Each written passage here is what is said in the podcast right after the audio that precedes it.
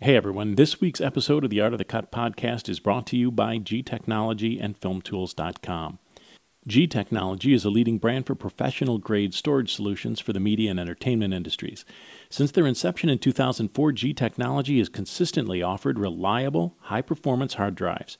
If you're in the market for some new storage, make sure to head over to FilmTools.com and check out the hottest product offerings from G-Technology. And now, on to the show.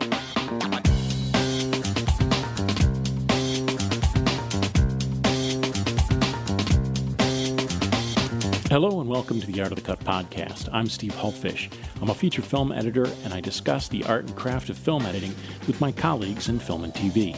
In this episode, I'm talking with Gabriel Fleming, ACE. Gabriel began his career in corporate video and transitioned into reality TV with TV shows like Making the Band and America's Next Top Model.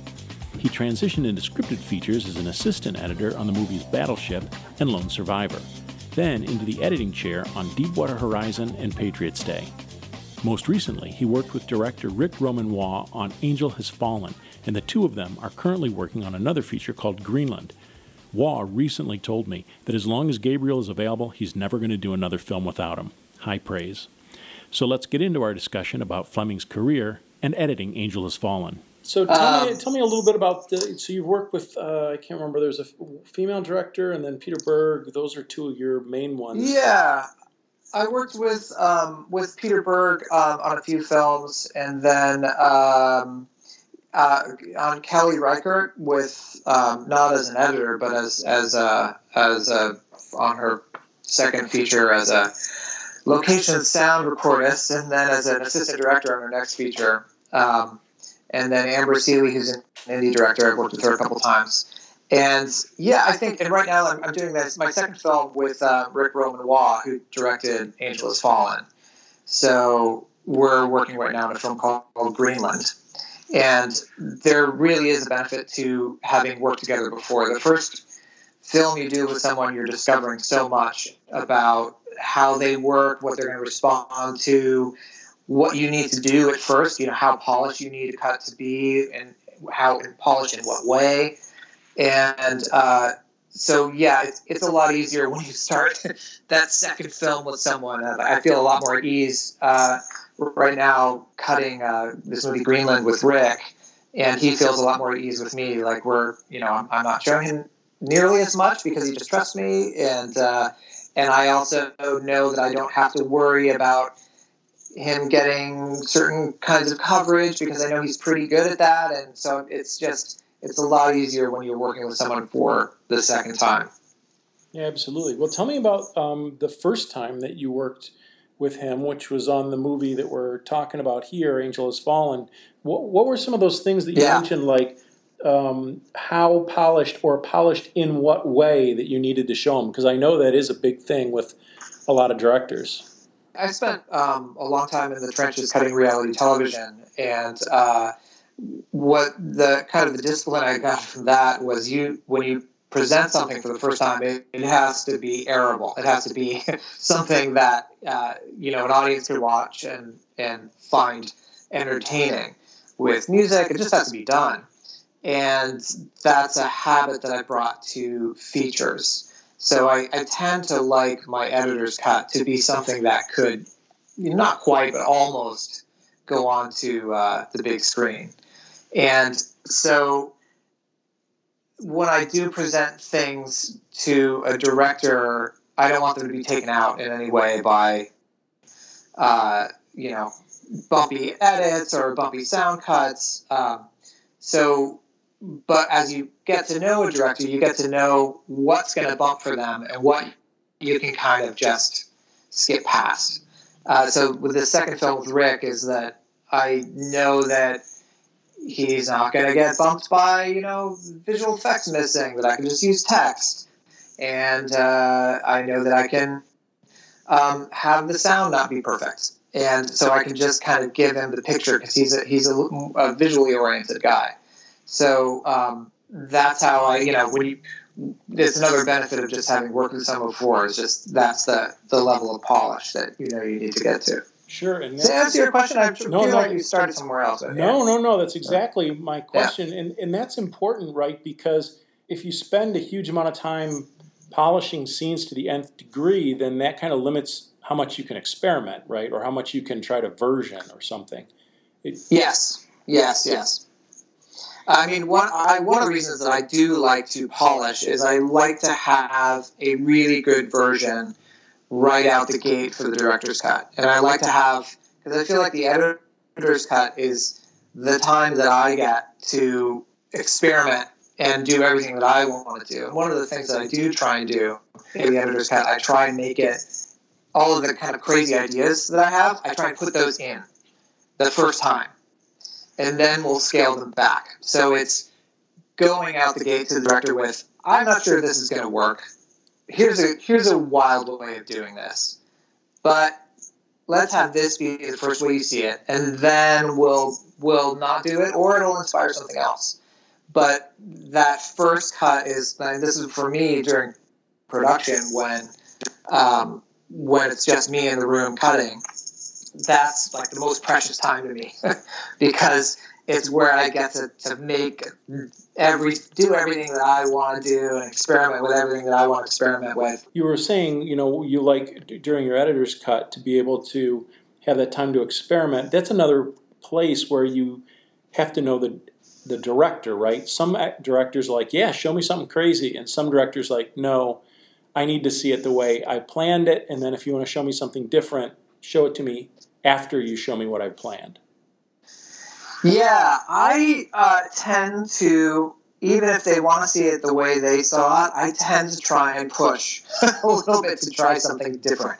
And if for the first screening, and if I know I have the version that I think that they want to see, just right ready on tap. So show them something and they'll be like, oh, well, this isn't the way it's supposed to be, and I wanted it to be like this. And I'll say, okay, let's look at this. Boom. Here it is. And most of the time they want to go with how they originally envisioned it.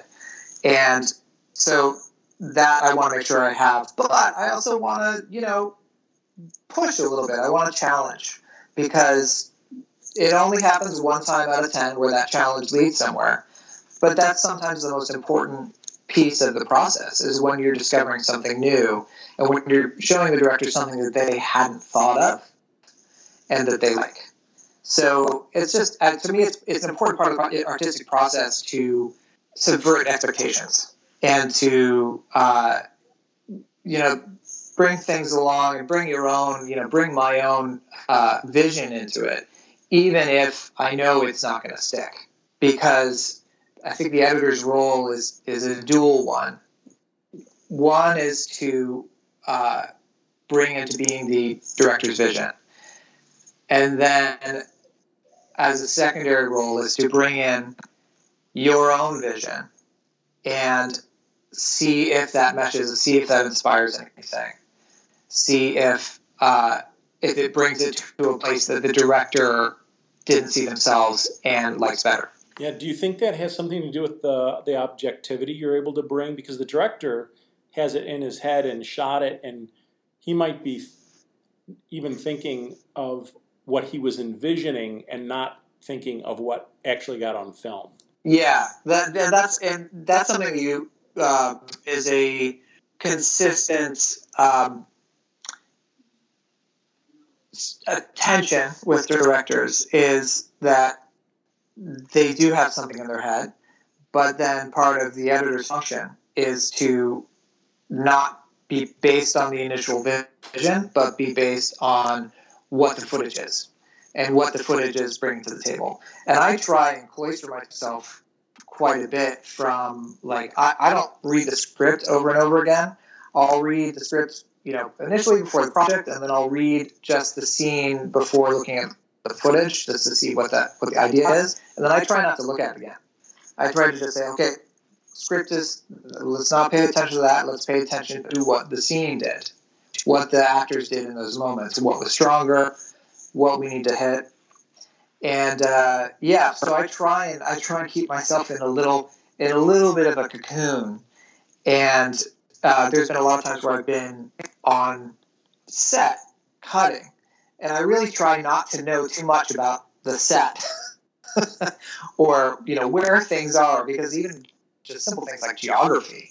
If you have been on the set, there may be geographic elements that you understand from having been there that an audience will never know, and it might be confusing to an audience. That happens all the time for me, where I'll look at some footage and I'll talk to the director and I'll say, like, wait a second, where is this? Is this here?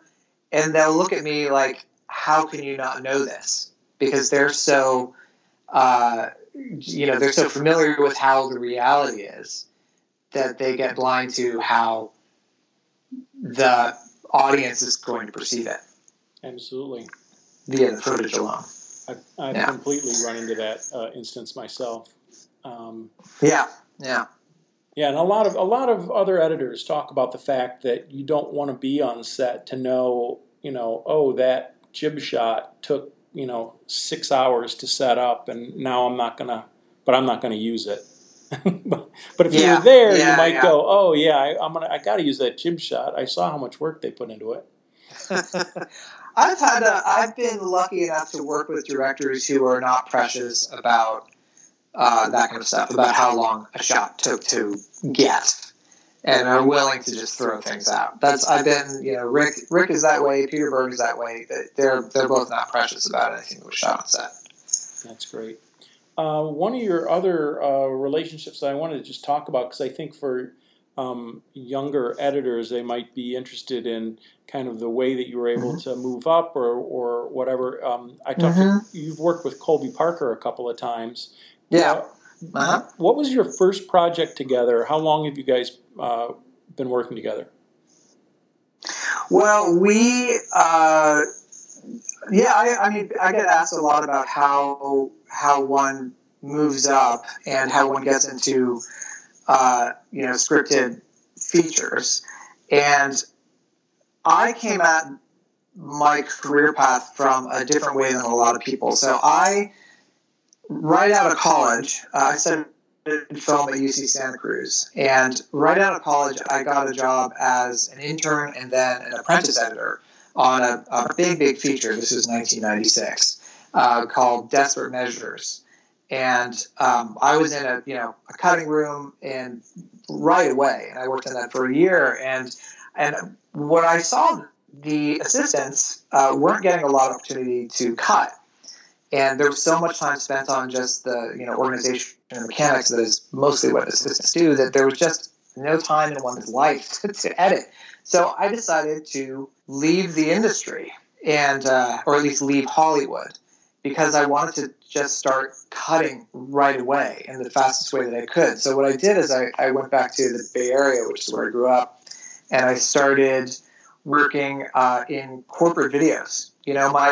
What I wanted to do was leave the glory, get as far away from the glory of Hollywood as I could, just so that I could start cutting. And I was editing as a full-time career very early on, my early 20s, just doing kind of not the most impressive corporate videos in the Bay Area. And then I started just taking that experience and moving closer and closer to Hollywood. So I went from doing corporate video to then I started cutting reality television in LA. And then I did that for a little bit. And then I knew I wanted to get into scripted. I'd always also been doing indie film. Colby Parker was editing the pilot of Teen Wolf, which was one of MTV's first scripted series. And he needed a music editor. And the post-super was a reality post-super who I know, Blaine Williams, who I've been working with for years. And he said, a lot of our reality editors can cut music, so I bet Gabe can do this. So I came in and worked as a music editor on the pilot for Teen Wolf for a week, just 1 week, and that's how Colby and I met. And then because I had been music editing for so many years as a reality editor, he said, "Hey, would you be interested in coming and helping me work on this movie called Battleship that's going to be done in a little bit?" And so that was my transition. I didn't know Colby before that. And I came and helped them out on Battleship, and was just able to take all of the years of editing that I had been doing in various formats. Because I came to Battleship as an assistant editor with 15 years of full-time editing.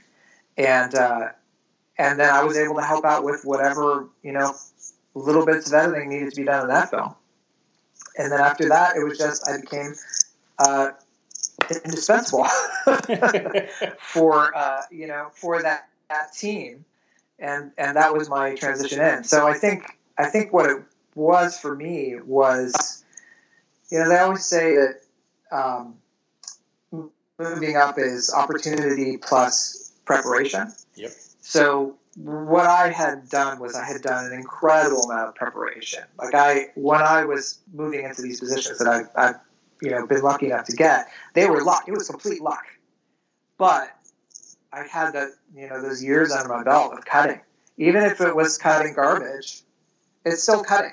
I like to think that editing is largely a quality agnostic skill. Like you can be, you don't need to be working on the best material to learn the really essential basic skills of editing. So I always tell people just cut. Like anybody who's starting out, just do whatever you can to cut and get the hours in. It's like playing an instrument. It's not like riding a bike. It's like playing an instrument. You gotta practice, practice, practice, practice, practice. That's exactly my advice to people, and I make that instrument analogy all the time.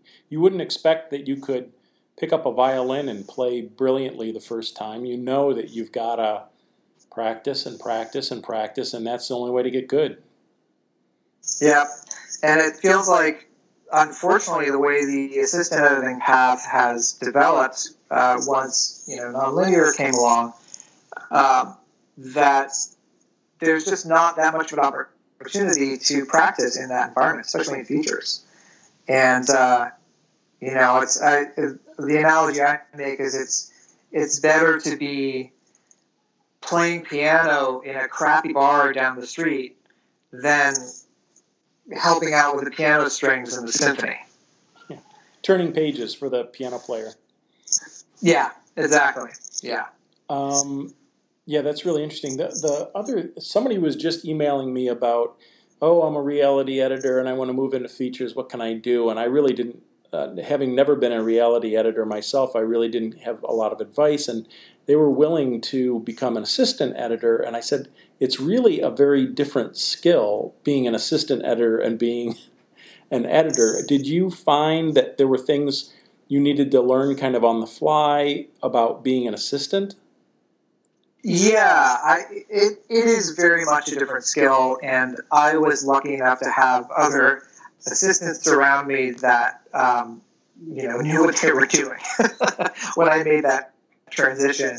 So I wasn't, I was a second assistant. I wasn't really in charge of the entire operation, which is a monumental task and requires a lot of experience from assistants. So unfortunately, it's so much about luck, and it's so much about who you know to get into that position. And I didn't really know that many people in the world. I still don't know that many people in the feature filmmaking world. And I get asked that question all the time by reality editors and by assistants in scripted television, and I never have a good answer, unfortunately. It's because there is no one path. Everybody's path is different. The only thing I can say is when you get that opportunity, when you get that moment of luck, that you're ready to grab it. Because that's something I do see with a lot of people is they're not ready to grab it for whatever psychological reason or maybe a financial reason that they can't take that risky jump. It's scary. But you gotta do something scary if you want to move into the place you want to work. Yeah, absolutely. I mean, my background is not quite reality, but close enough. And I worked for the Oprah Winfrey Show for a decade, and oh wow, I did trailers for a while, and there were some studio people that, I got a hold of a movie once, a rough cut of a movie, which is often how you get trailers. You're looking at an early rough cut. Yeah. I'm like, this movie is terrible, but I think that it could be fixed with editing. Yeah. And yeah. But, having that, having a studio executive that, believed in me and I'd done work for, and having someone else say, I can't be on this film anymore, but there's this guy I know, he's never cut features, but I think that he would be great. That's exactly what you're talking about, is being prepared. Like me, at that point, I'd been an editor for 20 years, yeah. But I'd never cut a feature. So just being ready for that opportunity, I think, is a huge thing. Yeah, that seems to be the consistent story. It's always some random lucky moment. And, I found that you get a certain number of those in your career. It's not necessarily one. You get maybe five over your 40 years of working. And some of them you got to know what not to take, because sometimes the more prestigious areas are not what you want to do. And it's important to recognize the difference between what you think you're supposed to want to do and what you actually want to do. Sure. You don't want to take the next Star Wars movie and then realize halfway through it that you are not prepared to edit the next Star Wars movie. Exactly. Or didn't want to do it. Or the next Marvel movie. Right. You hear stories about Marvel, and it sounds like it's a lot of work. So if you're going to do something like that, you gotta know that you're going to be dedicating a lot of your life to that film that year, yeah. And you gotta be cognizant of that decision, and that's not for everybody. Yep. Let's talk a little about actually making this movie. What was the schedule for this particular movie? When did production start, and when did you get into editing after production? So we shot in February through end of February through early May or June. I think production was about 10 or 12 weeks, and it was in London and Bulgaria, and editorial was in London. And then the director lives in Austin, so we did the director's cut in Austin for what ended up being about 12 weeks, just because of various extensions. And it was pretty standard process. Rick is a thorough director, and there were no big bumps along the road in production. There were no big bumps along the road in our process in putting the film together. We had, the usual visual effects delays and all of that, but it was pretty smooth. I think we had a really good film 6 weeks into the director's cut. So like 12, which is great, because then after that you're just refining. Right. So you spent about 10 or 12 weeks in London, and then about another 12 weeks in Austin. Yeah, about that, and then I came back to London for post after the director's cut, when we're doing little tweaks for the producers and the mix and color and all of that, and I was there for another probably 3 months after the director's cut, and as the visual effects come in, all of that. But it was generally pretty smooth. And working with Rick is great. He's a director who, during the director's cut, is in the room 10 hours a day, sitting right with me, and that's different directors are different. That was the first time where I had a director who was really there the whole time. He's very specific about what he wants, and likes to be there for every moment. So it was, not a lot of breaks that way for me. Not a lot of looking at Facebook or any of that. But it was a good experience. That's awesome. And Austin's lovely, so I'm sure you enjoyed Austin. Yeah, so we're going back. I mean, I'm going back to Austin for the director's cut of this new film in 2 weeks. I'm living in the same apartment, and it's a wonderful city. It's such a great place to just be in for 2 months, because it's you know, the barbecue and the tacos alone. Oh yeah, 100%. Fantastic. Yeah. When you are, let's talk about your approach. When you are in dailies and you get a fresh batch of footage into a bin and you're looking at a blank timeline, what do you do? I tend to come at it from selects. So I'll watch everything, I'll pull selects, and then I will just narrow down from there. Narrow down. It's a very time-consuming process. But yeah, I'm you know, I'm indecisive. So I like to, I wait to actually cut a scene together until I'm really familiar with the footage, which I think is different from a lot of people. But for me, the select process takes about 5 times as long as the actual editing. Once I've narrow down what I'm liking, it just comes together like that. Are you starting that select process from like a chem roll where you just put all of every single take in a big giant timeline, or are you calling up individual shots and takes from a bin and finding what you like and cutting it into a timeline? It depends. So if it's a scene where I know that it's a straight-up dialogue scene and I know there's going to be cutting, that it's going to be a little bit of standard cutting, I might have myself or have an assistant break it down into a line string where, you know, it's different performances next to each other.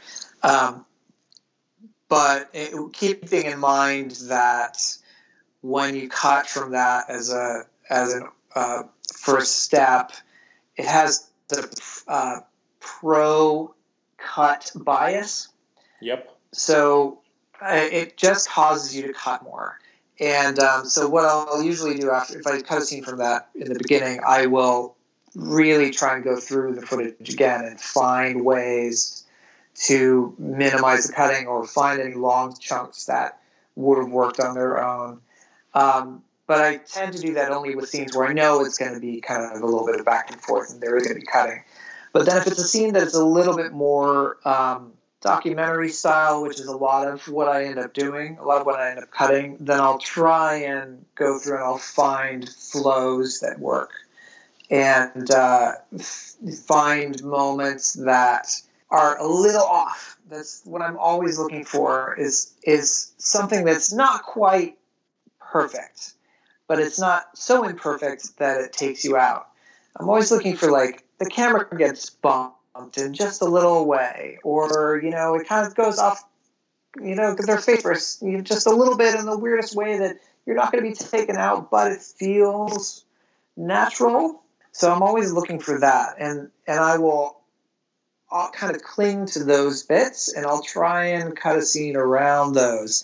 What usually happens is those moments fall out because they're not, something about them doesn't work, or the performance isn't quite the right thing, so they'll fall away. But at least if I start from that point, then I know that I'll have those little nuggets and I'll have those little moments of slightly off kilter that will, you know, root the scene in reality, which is what I try and do. Yeah, is to just try and bring it, you know, try and get that little feeling of this might have been a documentary.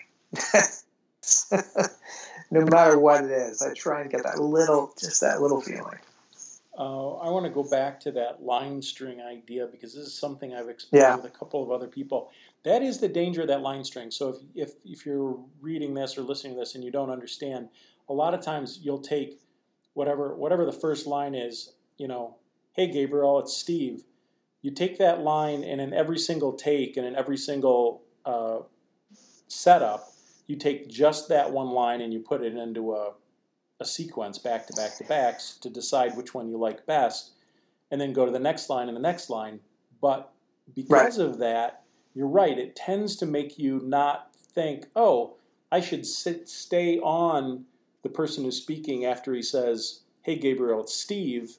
But you don't think about it because you've already edited it in the selects, in the line cut. You've already, there's a cut there. Exactly. Yeah, so you don't tend to let it keep playing. Yeah, that's a big danger. Yeah, so, and I mean, like editing that way, but it is a big danger. It's a danger. One thing is I never have individual lines next to each other. It's always an exchange of at least four. So it'll be character A will say one line, character B will say one line, character A will say another line, and then back and forth. So I'll never divide it into chunks smaller than that because you just can't. If you just see them individually, then you're not seeing – you're so seeing them in tiny little chunks that you'll just get lost. You know, you can't see the forest for the trees. I'll never go down that small. Yep, and I do the same thing. I tend to do it based on blocking. So I'm like, okay, well, I'm never going to be able to cut to this shot again because they moved to a different part of the room. So, you know, I'll break things down into like maybe break an entire scene that's 90 seconds long. I'll break it into 5 pieces or 6 pieces. Yeah. Well, also I try and take the cut points where I know there's most likely going to be a cut. Yeah, so usually you're going to cut to somebody's face to see a reaction to a specific line. So, okay, I know that I'm going to break my line strings down in that format. So it's all in an effort to kind of remove the threat of overcutting. Although you can never do that. You know, if you start that way, you're always going to have a bias towards cutting. But try to just be aware of that through the whole process. And I also find that line strings are extremely useful for action. So breaking down a scene when, say, it's like a fist fight, I will take just the same 4 swings, you know, swing, punch, block, punch, swing. I'll take that chunk from every camera and just put them all next to each other. And I won't necessarily use that as the basis of cutting, but it becomes extremely useful after it's starting to come together to say, oh, this swing doesn't really make sense. Let me see if this one, okay, this swing from this camera angle hits it a little bit better. That, to me, makes action sequences come together very naturally and smoothly when you break it down into its component parts. Because action sequences are really just very fast storytelling. You know? Like it's goal, obstacle in half a second. Yep. Punch, block. And those line strings I also find are good for the director because, you know, you come up with a classic, is that the best take? And you can easily run through and go, here are your choices. Yeah, that accelerates the process a lot later on. Yeah. So I was the other question I had, which I think we've already answered, is do you have a special way or method of watching dailies? Is there anything you're just always pulling selects when you're watching dailies? Yeah, I'm just I usually have my feet up on the desk and I'm just watching the dailies, pulling selects. I hear there's some people who can watch a multicam daily. You know, watch 2 cameras at once. I just can't do that. I just can't. I need to see the full frame to really understand every nuance of a shot. And do you? But you do group your clips? Oh yeah. It's so rare that I've ever worked in a project where they're shooting single camera. There's always 2 cameras going, and it's useful to be able to toggle through them, and I don't use the groups that much, but they do need to be groups because there's just a lot of use that comes out of that. Sure. Yeah. So this is a continuing story of this character, correct? Mm-hmm. Yeah. Were you able to use prior scores, or what did you use for temp? Well, a lot of what Rick was trying to do with this film was to reestablished the style. So I don't know if you've seen the first two, but they're. One, I think. Which one? I saw the first one. The first one, yeah. So it's a pretty popcorn version of this type of movie. And what Rick wanted to do is he wanted to make it gritty and more emotional and more character-based. Mm-hmm. So we were kind of trying to not use a lot of the style that had been used in the first two movies. So in terms of score, no. We were trying to push as far away from that as possible. We were temping, a lot with United 93 was our ended up being our main temp track because we were trying to get just as much of a documentary feel as we could and as much restraint with the score. And so we had a lot of United 93. We had a lot of Sicario, which everybody's temping with these days. Yeah. And then also Prisoners from the same composer. Oh, great. But yeah, it's a beautiful score. So yeah, that's where we went. And the final score, David Buckley is our composer, who's just such an amazing composer. It started skewing a little bit more towards it's not like a Sicario style score at all. But when we had that kind of restricted, stripped back starting point, it was a really good core to go from for what became the movie and the score. So I think when you see it, it really feels a lot different than the first two films. And we had in the preview audiences, we had a lot of fans of the first two films, and they loved it. We were wondering if they were going to be off-put by how different it was. Mm-hmm. Stylistically, but they loved the difference, and we had a lot of the fans just saying this is the best one of the three, and they loved the first two. So that's great. It's so interesting, the temps that you pick, because you go through this. I've done the same thing where I'm like, okay, I'm doing this movie about a ghost, so what other ghost movies can I do I pull score from? United 93 is not one that I would, I would have guessed. If I had to look at that movie and go, what scores? I would go, oh yeah, I got to grab Sicario. The Prisoners would be great. United 93 would not have been one that I would have thought of. But honestly, it surprised me too. We started gravitating towards it because we wanted to make particularly the dialogue scenes feel as urgent and as documentary-like as we could. And United 93 has this beautiful restrained score because it was being very, this subject matter was required a light touch. Yeah. So that ended up being what we were trying to kind of bring into this film, was that level of, it's several levels removed to get that kind of gravitas onto what is essentially a popcorn film. But part of the idea just artistically was to try and imbue that feeling to heighten the tension of the film that we were making. When I don't know how you really came about getting this gig. Did you watch the other movies either before your interview or since your interview? I watched Olympus Has Fallen before the interview, and then after I watched London. I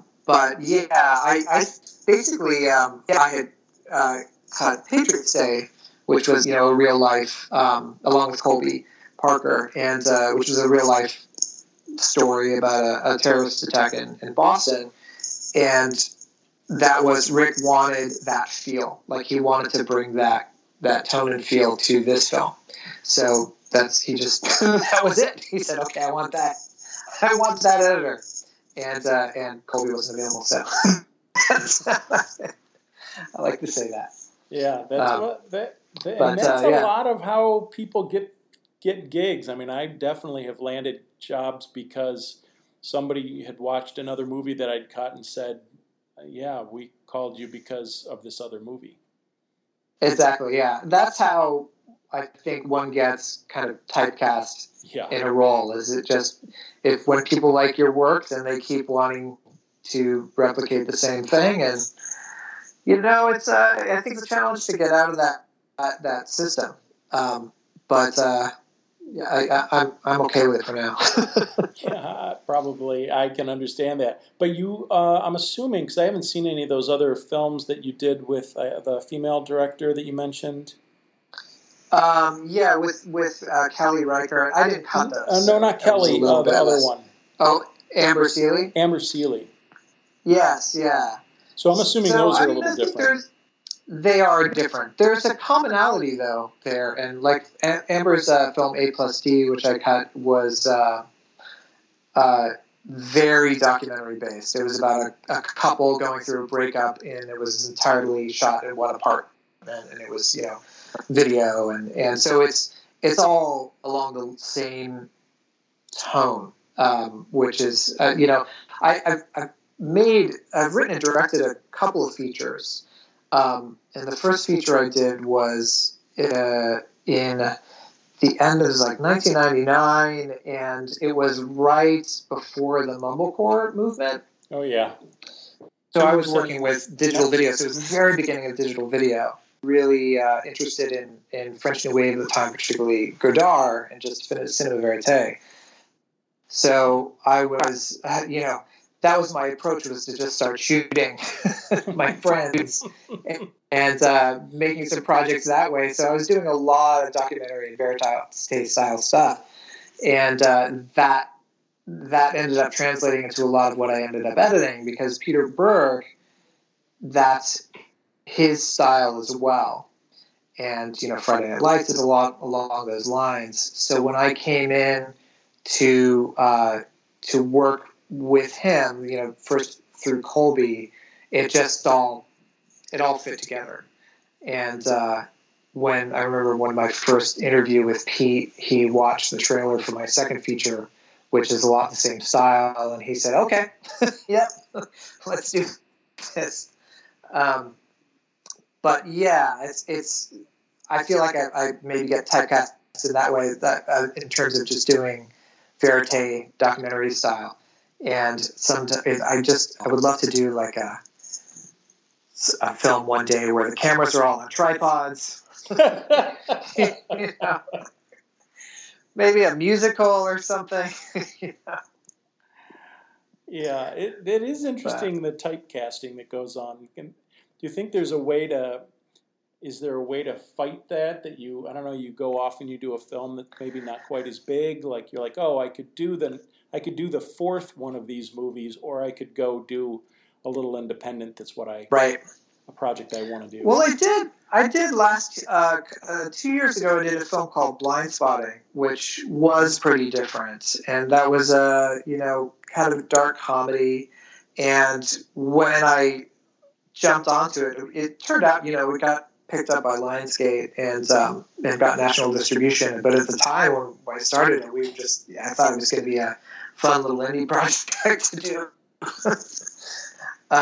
But yeah, I think it's about choices. You know, you get offered movies and you get offered interviews, and it depends where you are in that moment. If you, you know, sometimes, and I haven't been in this situation, but I know sometimes you would just really need a job.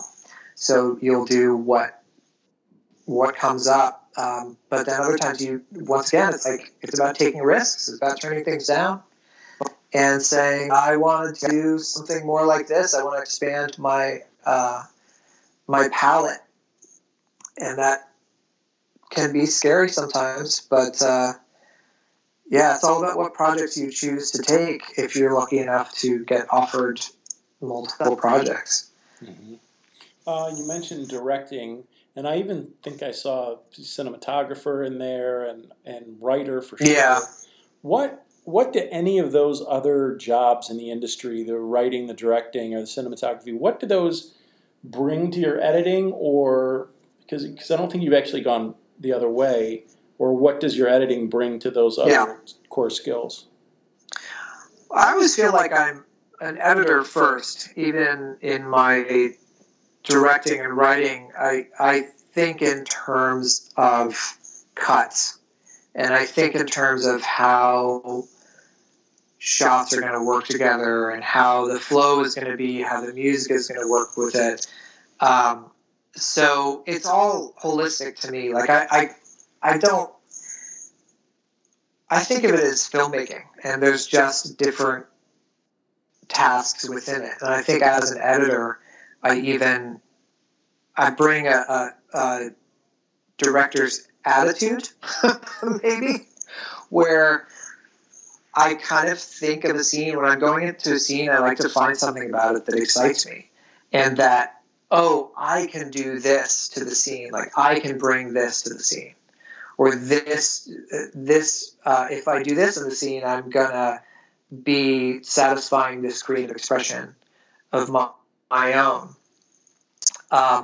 So it's hard for me to know, like, what is directing, what is writing, what is editing, because it's all one piece.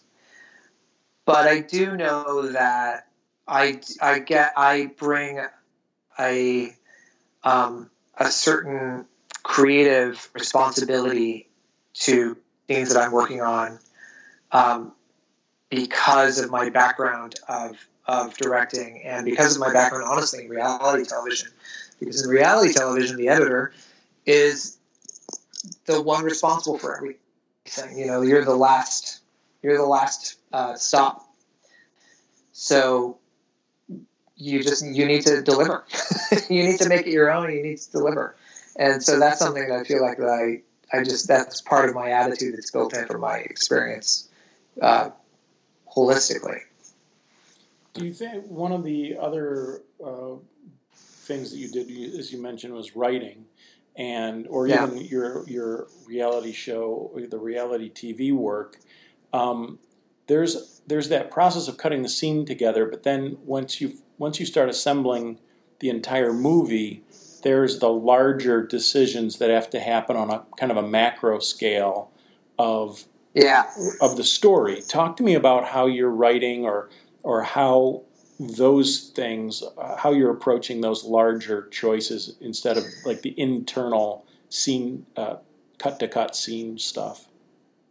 Right. I mean, there is so much writing that happens in the editing process that has to do with the structural integrity and the structural flow, and also the emotional flow of how the tone of one scene moves into the next. And particularly when you're working on a film, when you've got multi storylines that are overlapping and overleaving, how that gets put together is extremely important. And so much of that happens in the editing process. I mean, I think I was surprised by that when I started coming into features, was how much could be changed and how much. What was that? Different than the script. Yeah, really different from the script. And responsibility, I think, is one that I enjoy. Like, okay, we're not gonna just say, oh, this is what the script was. We gotta make this better. We gotta make this right. And I'm also surprised how much kind of dialogue writing I end up doing in the editing process with ADR and with just little how to get one piece of information across extremely efficiently. Mm-hmm. Like, you need the wording that needs to go into ADR is so precise, especially when it's something that you maybe need to overlap and an actor's lips moving, and it's not what they were saying. Like, you need to find the right tone of, oh my God, spent a lot of time doing that. But yeah, I think that the writing background has been extremely helpful with just knowing how structure works, knowing how story flow works, and knowing when you can break the rules. Mm-hmm. So do you find that most of when you realize, oh, this isn't working, that's not really at the scene level, that it's more at the larger structural reels and total film? That's when you realize something's not working, or are you feeling those things sometimes inside of a scene?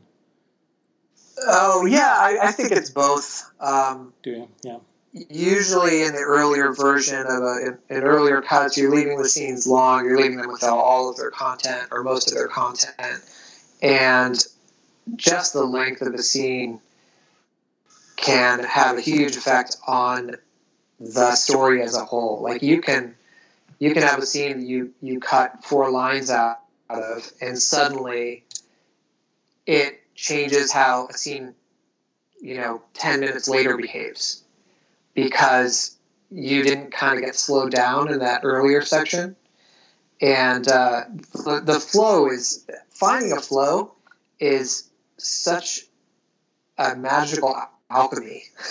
It's hard to really say what guidelines there are, what rules, because you discover that just upon, you can take out a couple lines from something and completely affect the film as a whole. Not from a logical standpoint, but just from an emotional flow. And finding that is really thrilling, especially when it happens towards the end of the process, because you'll have a film that's like, oh, it's just a little too bulky, something's just a little off, and then right towards the end, you'll find something that you never thought of. Like just, oh, let's change this line to this, or let's just move this scene, like right half of this scene, right over here. And then suddenly everything will just click into place. And it's wonderful when that happens. Yep. So let's wrap things up with just one. You mentioned action, and you've done a ton of action movies, or several at least. Is there a key to it? You mentioned kind of action is just fast storytelling, which I love the idea of. I mean, I think action scenes to me are, in a way, the purest form of cinema. You're not dealing with dialogue necessarily. You're not dealing with a lot of elements that we, borrow from other arts like playwriting and painting and photography. This is action is movement and pacing and emotion.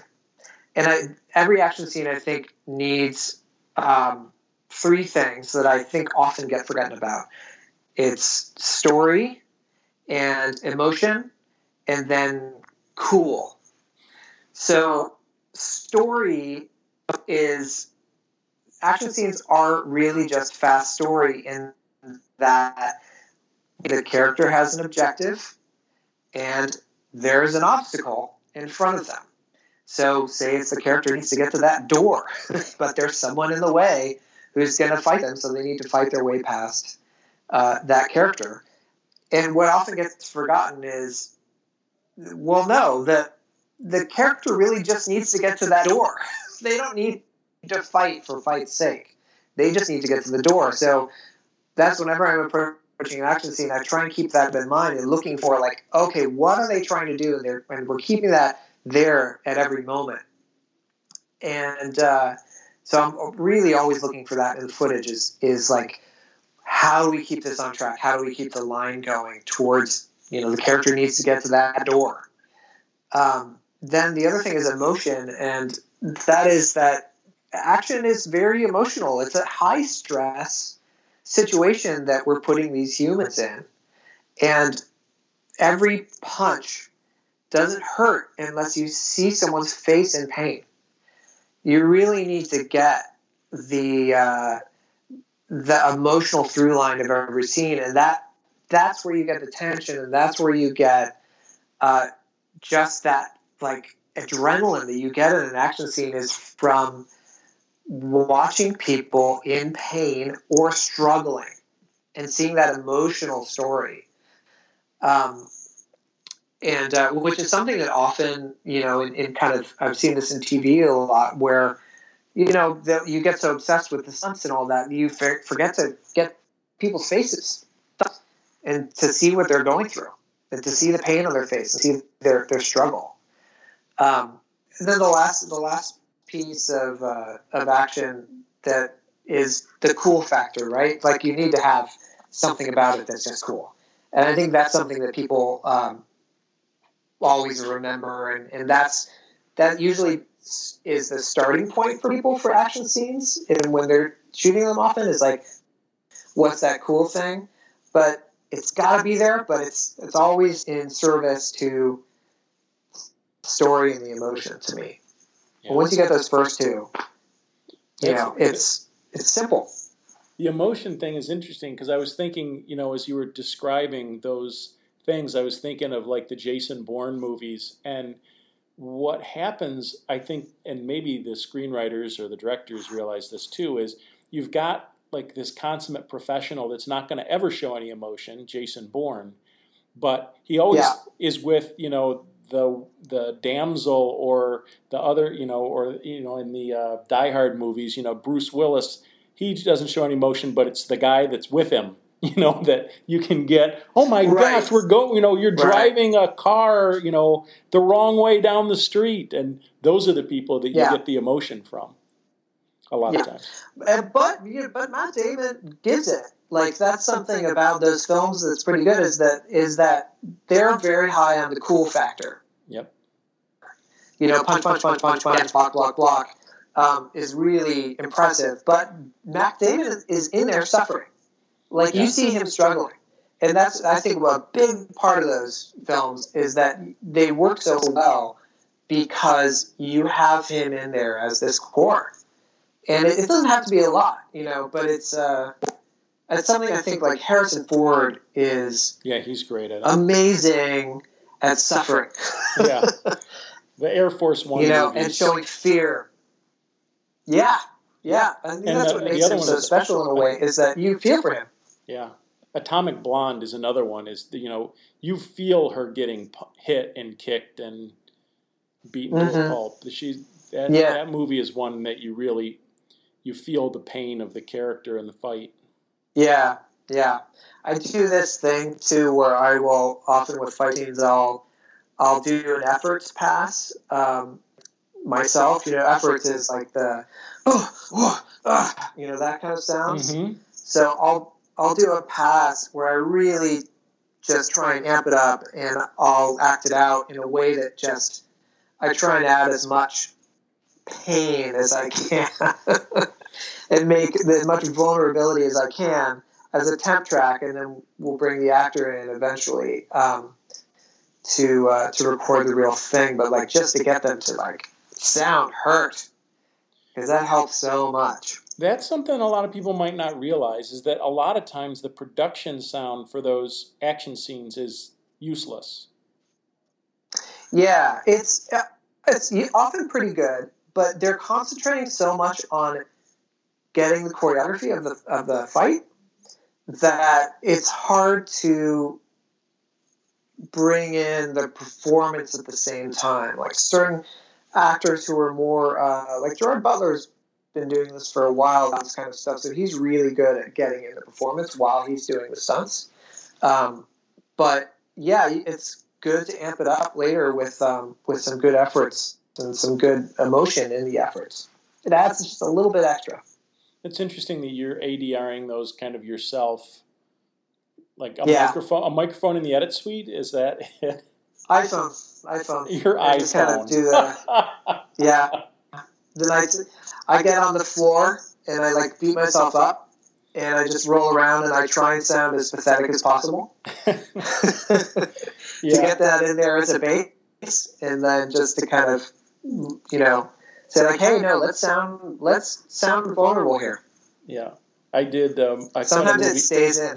Yeah, I've had it stay in too. I cut a movie called Courageous, and there's a big fight scene in that. And the producer and I went out outside in the grass outside the edit suite, and with my my H4n Zoom, and recorded punches and grunts and rolling around and cloth sounds and whatever we could do before the professionals come in and do it. And often I found that the professionals, you have to really encourage them to not sound tough, to sound vulnerable, because there's a lot of macho in fight scenes, and the more vulnerable your stars sound, the more tension there is, the more emotional it is. That's super interesting. Well, I've kept you for an hour, and that is a great little tidbit nugget to go out on. I want to thank you so much for your time and the generosity of chatting with me. Good luck on your current Thank you so film. Much. It's fun. Thanks for listening to the Art of the Cut podcast. Also, check out ProVideoCoalition.com for more than 200 interviews with the world's top editors. Thanks again to my guest, Gabriel Fleming, ACE. I'm Steve Hullfish. If this is a podcast that you got something out of, give us a like, leave a comment, and make sure to tell a filmmaking friend.